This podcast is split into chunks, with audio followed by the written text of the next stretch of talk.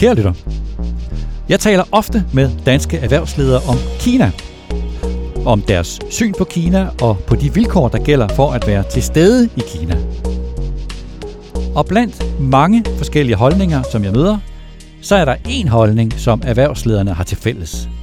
Og den er, at Kina er en nødvendighed. Og det, det har jeg inviteret min chef Bjarne Korydon i studiet for at tale om. Det har jeg, fordi Bjarne og jeg forleden talte om en interessant iagttagelse. Nemlig, at vestens syn på Kina er ved at ændre sig, eller rettere sagt, at vores syn på Kina er ved at bevæge sig i to forskellige retninger. Forstået på den måde, at i erhvervslivet, der holder de fast i deres kendte og økonomiske syn på Kina, som går ud på, at Kina og Kinas økonomi har simpelthen en sådan størrelse, at uanset hvad, så er danske virksomheder nødt til at være til stede i Kina. Måske med nogle begrænsninger, ja vel, men stadig sådan, at danske og vestlige virksomheder er nødt til at være til stede i Kina. Og så er der et andet syn på Kina. Et politisk, eller snarere et geopolitisk syn på Kina, som er hastigt ved at vinde frem, i hvert fald hos internationale politiske opinionsdannere. Og det synspunkt, det er, at den geopolitiske situation udvikler sig hurtigt og i en forkert retning. Vi ved ikke, hvor det ender henne, men at vestens forhold til Kina risikerer at blive voldsomt kompromitteret, og at erhvervslivet virkelig skal forstå, at udfaldsrummet på kort tid er blevet meget større, end vi går og tror, og at risiciene og sårbarheden derfor er vokset. Så det taler jeg med Bjarne om, og for diskussionens skyld, så har Bjarne og jeg været vores synspunkt her i samtalen. Jeg forsøger at redegøre for erhvervslivets kommercielle synspunkt, mens Bjarne redegør for det, som han kalder for det geopolitiske synspunkt. Og så til sidst, så kommer vi lige forbi Carlsberg, hvor topchefen Kiste Hart er på vej ud, og hvor jeg giver et bud på spørgsmålet. Hvad er det egentlig for en værktøjskasse, som den hollandske topchef har brugt i Carlsberg? Velkommen til Topchefernes Strategi. Bjarne Korten, velkommen. Tak skal du have. Vi var jo på konference sammen forleden, nemlig den konference Impact, kaldte vi den, som børsen holdt sammen med McKinsey og Company. Og der var mange vigtige temaer, men et af de vigtigste, det var det med Kina. Og da vi to talte om konferencen bagefter, så talte vi om, at der havde været ikke bare ét synspunkt om Kina, men to synspunkter om Kina. Og at forskellen på de to synspunkter er interessant. Kan du huske, vi snakkede om det? Det kan du tro, jeg kan, og jeg synes, det stod meget, meget klart ud. Øh, forskellen var, var interessant, men også, også afstanden mellem dem, og, og, og det forhold, at, at, øh, at de ikke rigtig taler med hinanden. Men lad os prøve at starte, og så er jeg lige så uhøflig, jeg lægger for med det, som vi kan kalde erhvervslivets synspunkt. Altså sådan helt grundlæggende. Hvis jeg skal referere erhvervslivets synspunkt, når det handler om Kina, så er det ganske kort, nemlig at Kina er så stor en økonomi, at vi simpelthen er nødt til at handle med den, og vi er nødt til at være til stede. Det er verdens næststørste økonomi. Det giver ikke mening andet. Og der er utallige udtalelser, altså både fra konferencen, hvor Dominic Barton, tidligere global chef for McKinsey, sagde det, og jeg husker også, at vi to har også tidligere talt om det, at Volkswagens tidligere chef Herbert Dies sagde sidste år, at hvis du er en global bilproducent, så er du simpelthen bare nødt til at være til stede i Kina. Og sådan tænker de jo i erhvervslivet. Altså det vil jeg jo sige, det er jo sådan ret øh, egentlig sådan rationelt synspunkt. Der er måske også et element af håb i synspunktet, men, men grundlæggende så giver det jo mening sådan økonomisk set. Men så er der altså også et andet synspunkt i forhold til Kina, som også kom til udtryk på Impact. Hvad var det for et synspunkt? Ja, nu kaldte du det her for erhvervslivssynspunktet, så kan vi måske kalde det andet for det, det geopolitiske synspunkt. Øh, og det er jo et, øh, man kan sige, det, det er jo nyt, altså det geopolitiske synspunkt på Kina har jo været, et, har været meget øh, i familie med erhvervslivets synspunkt, indtil for ganske nylig, sådan målt i, i historisk tid, der har de egentlig ligget pænt oven i, i hinanden. I det senere år er der jo opstået et andet øh, geopolitisk synspunkt på, på, på Kina, og det er jo, at, øh, at der grundlæggende, at, at at vi grundlæggende lever i en tid, øh, hvor der er ved at blive etableret en ny verdenspolitisk orden. Øh, vi ved ikke endnu, øh, hvordan den vil se ud, men vi, vi kommer jo fra en orden, hvor man kan sige, at USA var den eneste rigtige stormagt i verden, og det vil sige, at verden kunne, blive modelleret efter USA's øh, verdenssyn og interesser, og det, og det gav så en, en, en orden med, med mulighed for globalisering og, og, og, og meget samhandel. Nu er analysen jo, at, at, at Kina er en, en seriøs rival øh, til den rolle. Ikke sådan, at Kina ser ud til at have nogen ambitioner om at overtage USA's position, men man vil omvendt ikke leve med, at USA er dominerende. Man vil have en, en ligestillet øh, position i en eller anden forstand ved, ved siden af USA.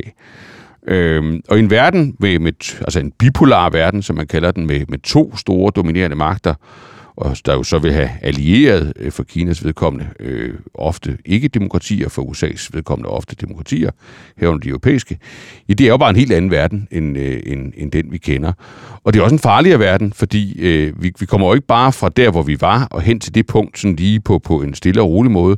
Det kan jo gå galt undervejs. Øh, altså, der kan, jo, der kan jo udbryde en, en, en voldsom grad af konflikt, øh, og, og og, og, den, altså, og, det, og det kan hurtigt løbe ud af kontrol. Og det var det politiske synspunkt, vi, vi hørte, at det bliver man simpelthen nødt til at have respekt for, hvad de ting, der sker i den proces. Så der er en ny geopolitisk virkelighed, ja, men det er jo ikke fordi erhvervslivet ikke er klar over det, eller at der er en øget risiko ved Kina, og heller ikke, at, at hvad skal vi sige, virkeligheden, den geopolitiske virkelighed, ændrer sig i en så, så at sige, forkert retning i øjeblikket. Og og holdningen i erhvervslivet vil jo være at sige, det ved vi godt, og ja, øh, vi er klar over, at der kommer begrænsninger.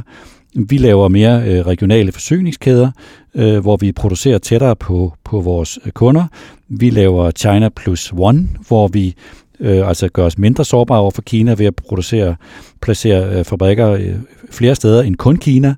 Der er forskel på produktkategorier ud fra ud fra sådan en politisk følsomhed, altså der er forskel på mikrotips og, og kondisko, løbsko, men grundlæggende vil man sige, at erhvervslivet, trods alt det, så vil globaliseringen fortsætte. Altså vores handel og tilstedeværelse i Kina, den vil fortsætte.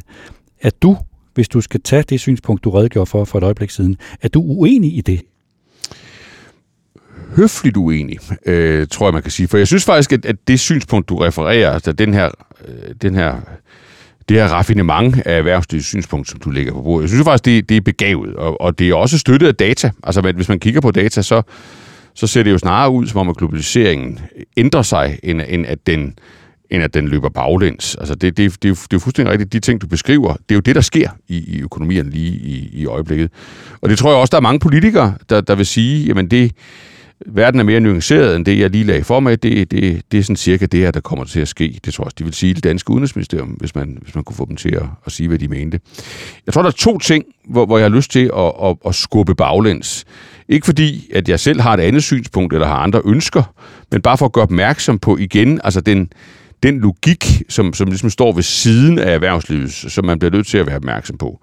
Øh, det første, det er, at jeg synes, der er der er noget implicit i hele det her rationale, som hedder, jamen, ja, det kan godt blive værre, men der er sådan et eller andet logisk punkt, stoppunkt for, at, at, at hvor meget værre det kan blive. Altså det, jo, det, der, der bliver nok noget mere besværligt, end, end det vi har været vant til, men, men helt galt kan det næppe gå.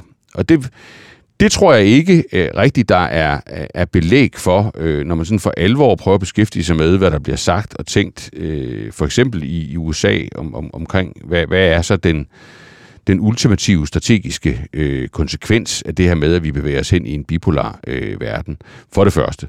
For det andet, så tror jeg, man undervurderer tempoet i, i de politiske processer, der foregår. Det var måske særligt det, vi blev opmærksom på øh, på, på konferencen i, i sidste uge. Altså, helt aktuelt, helt friskt, mens vi, vi taler lige nu, jamen så er det store spørgsmål jo, om, om øh, Kina vil levere våben øh, til russerne, sådan at russerne ikke øh, kommer på hælene i, i Ukraine.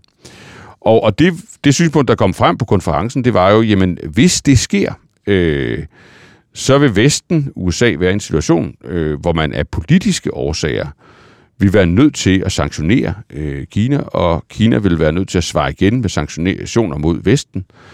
Og selvom begge parter måske må ville tænke, at det har vi lyst til at gøre sådan i relativt begrænset omfang, for vi skal, ingen af os har jo lyst til at ødelægge økonomien, jamen så kan det løbe ud af kontrol.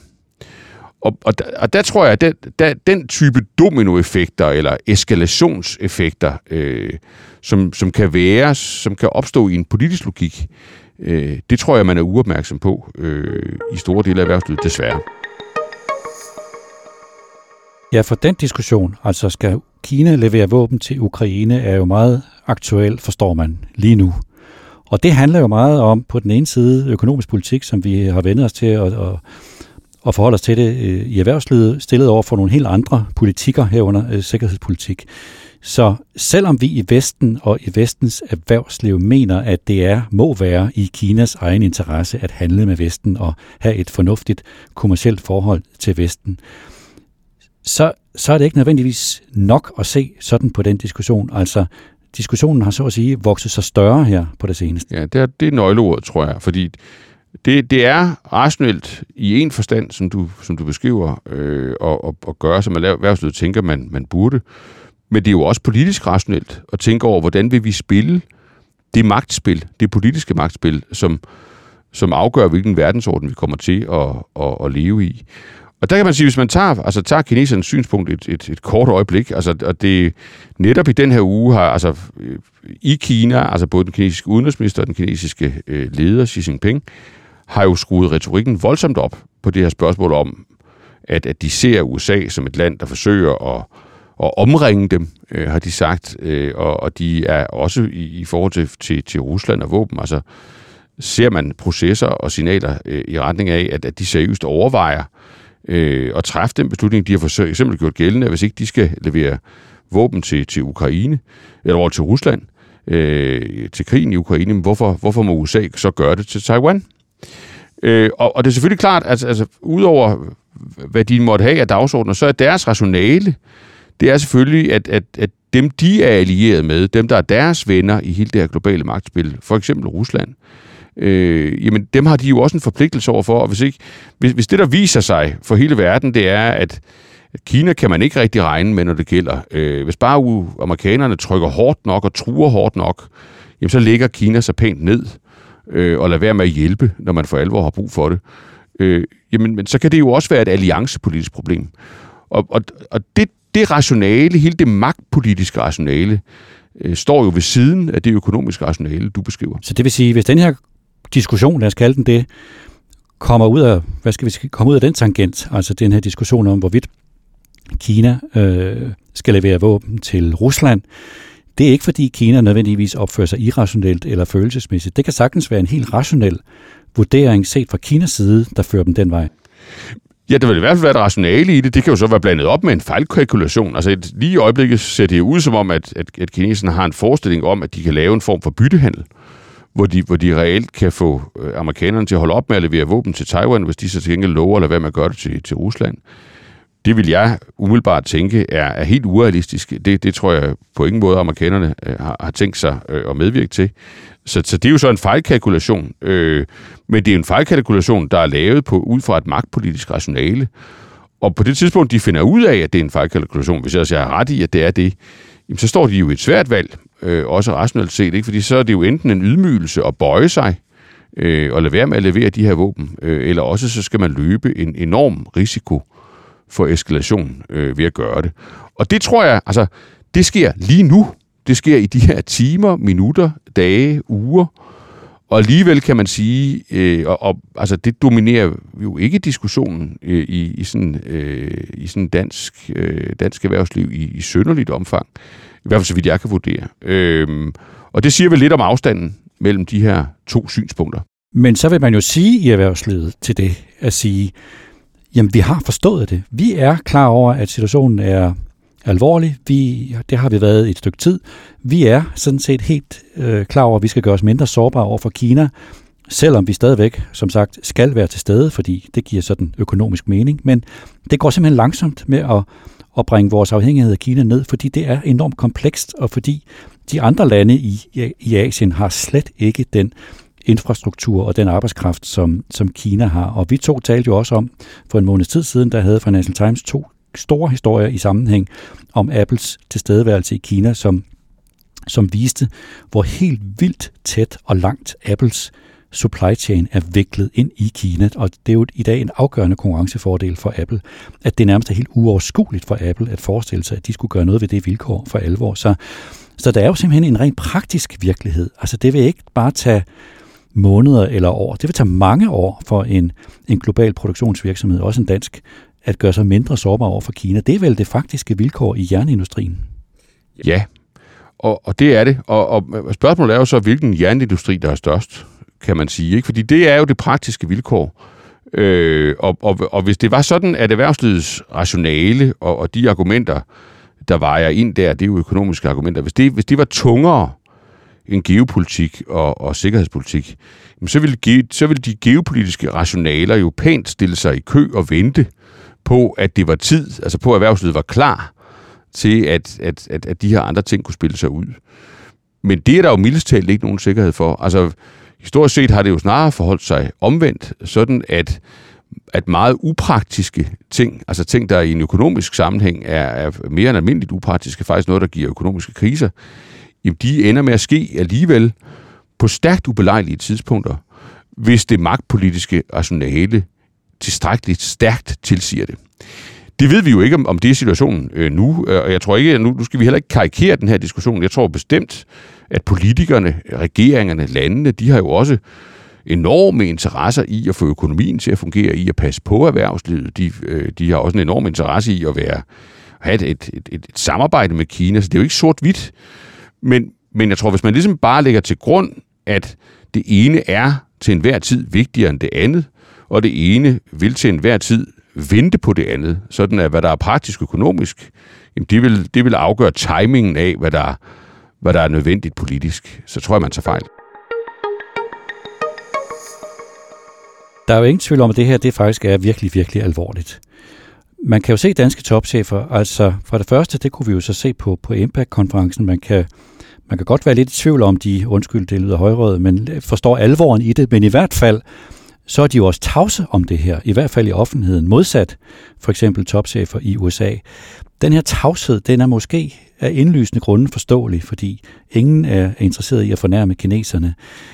Er det holdbart, vurderer du? Altså vil vi, vil vi se et dansk erhvervsliv trods alt begynde at blive mere offensiv i den offentlige samtale om de her ting? Eller er det her simpelthen så følsomt, at, øh, at det vil vi ikke, at de vil blive ved med, uanset om de forstår alvoren eller ej, så vil de blive ved med at være tavse. Det tror jeg, de vil blive med til en, en rumtid endnu, og det kan jeg sådan set også godt forstå. Øh, men, men jeg vil måske, hvis jeg må have lov at twiste dit spørgsmål lidt, så kan man endnu mere højrøget, vi, nogle gange konkurrerer vi jo om, hvem der kan være mest højrøget, Niels, så kan man spørge sig selv, jamen, er der, en, er der en samtale om det her i den danske elite? Altså, er der en samtale om det her, øh, altså en, en, en åben øh, altså nøgen øh, samtale, en svær samtale i den danske elite om, hvad er egentlig scenarierne og optionerne øh, i, i, i den her situation. Det, vil, det, det er jeg nok egentlig mere nysgerrig efter, og det jeg kunne være endnu mere bekymret for end, end den offentlige samtale, det er, at der måske ikke er nogen særlig god elitesamtale om, jamen hvad gør vi så, og hvor, hvor hurtigt kan det bevæge sig. Og jeg tror, der er mange illusioner. Altså, hvis jeg lige må nævne en her afslutningsvis, så tror jeg, sådan som jeg øh, oplever den snak, der er i øjeblikket, også når man lytter til, til kilderne, så tror jeg, så nærmer vi os måske et punkt, hvor de her to synspunkter trods alt taler med hinanden, hvor man trods alt siger, hov, det, det kan da gå galt, øh, også mere galt, end vi ønsker os, hurtigere, end vi tror.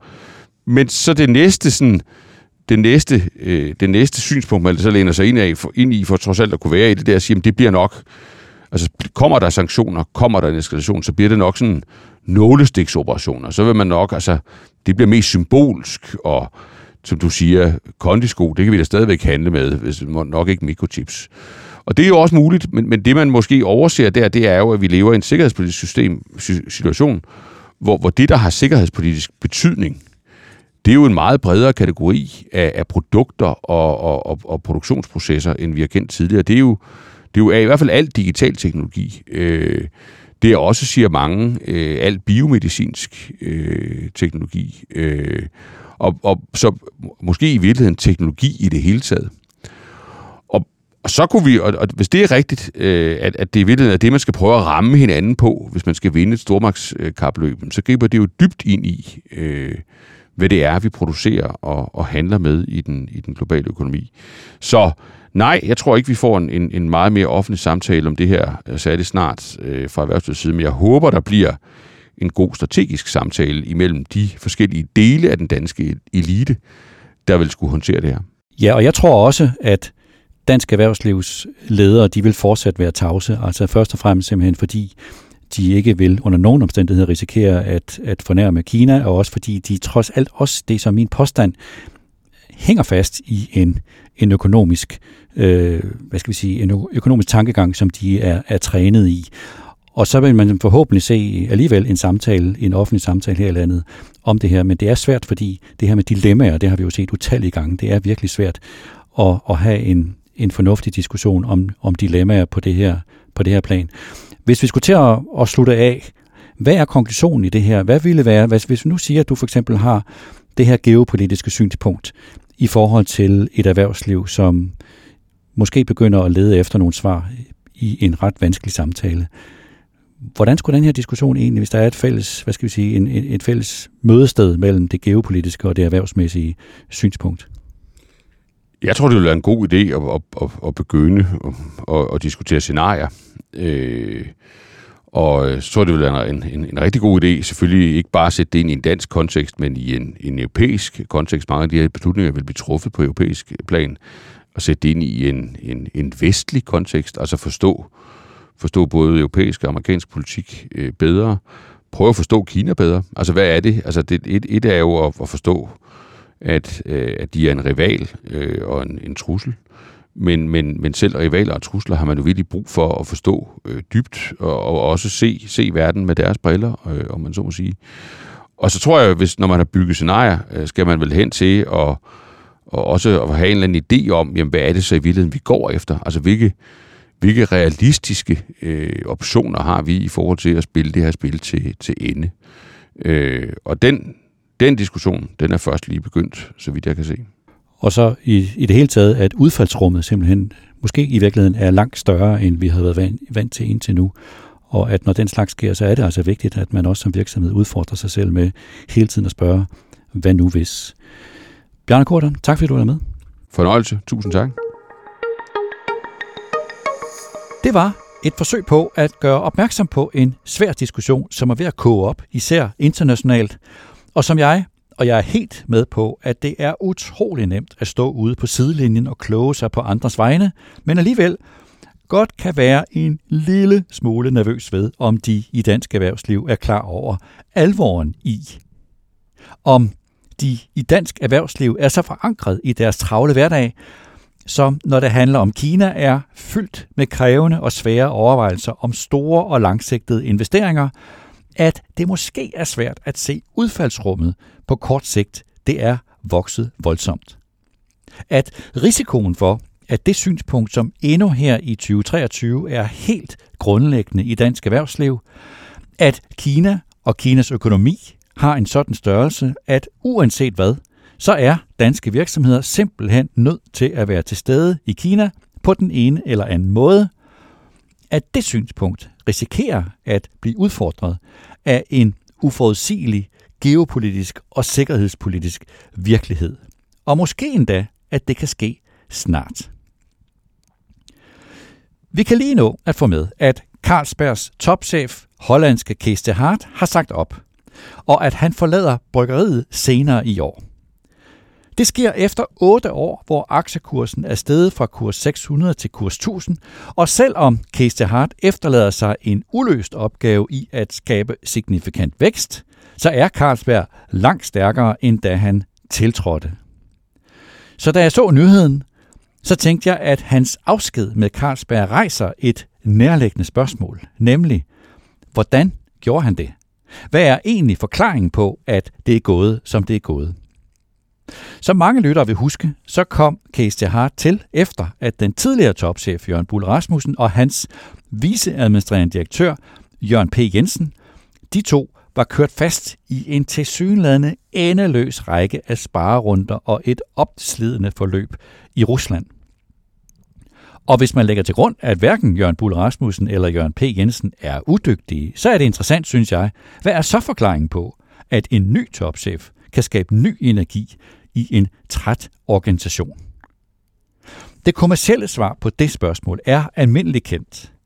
Indsatsen i Carlsberg hviler på en række kommercielle initiativer, at fokus blev flyttet fra at tænke i lande til at tænke i byer og i forbrugere, at man tolkede tidens trends rigtigt, og at det førte til en øget satsning på specialøl og på alkoholfri øl, at udvalgte brands er blevet rullet ud i kinesiske storbyer, osv. osv. Men hvad er den ledelsesmæssige forklaring? Det gav jeg et bud på i børsen, og det kommer her. For det første, så var en af Case til Harts første handlinger at gøre op med forgængeren Jørgen Bull Rasmussen, og at gøre det offentligt. Jørgen Bull Rasmussen havde haft en ambitiøs målsætning, der sagde, at Carlsberg skulle være verdens hurtigst voksende globale bryggeri. Og selvom det var tydeligt for alle, vi skrev om det adskillige gange her i børsen dengang for små 10 år siden, at den målsætning, den kunne ikke nås, så ville Jørgen Bull Rasmussen ikke opgive den. Da Kiste Hart kom til, så erklærede han lige ud, at den målsætning var, citat, matematisk umulig, citat slut. Fordi de pressede markeder i Europa og Rusland simpelthen ikke kunne kompenseres af de voksne markeder i Asien. Når man i dag taler med medarbejdere i Carlsberg, så fortæller de, at han internt gav udtryk for, at han oplevede, at der var en stor, uforløst energi i virksomheden, og derfor, at da han droppede målsætningen, så skabte det ny energi i en organisation, der ikke følte nogen motivation i en målsætning om alene at skabe vækst, altså vækst for vækstens skyld, så at sige. Et eksempel på sådan en fornyet motivation internt i bryggeriet var tilrettelæggelsen af besparelser. Kester Hart styrkede den finansielle disciplin, og han tilrettelagde arbejdet sådan, at en del af besparelserne blev brugt til at reinvestere – og det gjorde en forskel i en organisation, der var træt af at skulle spare uden at kunne investere i nye aktiviteter. Det var sådan, at projektet med øllen 1883, hvis nogen kender den, blev udviklet, som er udviklet af Gær fra 1883, den opstod. Det betød ikke, at der blev slækket på disciplinen. Carlsberg havde under den tidligere ledelse ofte lovet aktiemarkedet mere, end man kunne holde, og det havde kostet dyrt i troværdighed – og efterhånden som sparemålene i den nye plan, der hed Funding the Journey, kom inden for rækkevidde, så begyndte flere internt at presse på for at høre, hvad næste skridt skulle være. Men Kiste Hart fastholdt fokus på de kortsigtede besparelser for at sikre, at de blev ført igennem. Og medarbejdere i Carlsberg i dag fortæller, at det var nyt i Carlsberg. Det her kompromilløse fokus på at drive besparelserne igennem. I øvrigt lige et PS. Kirsten Hart har været bemærkelsesværdigt kritisk i medierne over for den tidligere ledelse, og også åbenmundet kritisk. Det er ret usædvanligt i en dansk sammenhæng, hvor det er god tone ikke at tale dårligt om forgængeren. For det andet, så brugte Kirsten Hart mange kræfter på at sætte det rigtige hold. Kirsten Hart startede med at invitere Carlsbergs ledergruppe kaldet Top 60 til Amsterdam, hvor de gik ombord på en sejlbåd, som de skulle sejle sammen. Det var en symbolsk handling, men den fik en betydning. Alle fik et medansvar på båden, og alle fik et medansvar i hverdagen bagefter. Og det blev gjort med et kompromilløst signal. Enten så er du med på holdet, eller også så er du ikke med. I løbet af nogle år, så havde en tredjedel af top 60 forladt Carlsberg og mange var blevet flyttet til nye opgaver. Kiste Hart nævnte ofte internt i Carlsberg bogen, der hedder Into Thin Air af John Krakauer, som havde gjort et stort indtryk på ham. Det er en bog, der handler om et forsøg på at bestige Mount Everest, som endte i en katastrofe, fordi samarbejdet i gruppen af bjergbestigere gik galt. I den nye top 60 arbejdede man på tværs af tidligere ansvarsområder. Et enkelt eksempel på det Top 60 mødtes tre gange om året, og en vigtig opgave hver gang var at bringe kompleksiteten ned. Carlsberg havde mange såkaldte SKU's, det står på for Stop Keeping Units, altså for eksempel forskellige pakninger af den samme øl. Og hver gang, at top 60 mødtes, så skulle folk stille sig op for hinanden og forklare, hvor mange SKU'er de havde afviklet siden sidst. Det havde været utænkeligt før, hvor landescheferne i Carlsberg havde stor magt, men nu lå magten i fællesskabet i top 60. For det tredje, så valgte han at bruge virksomhedens historie aktivt.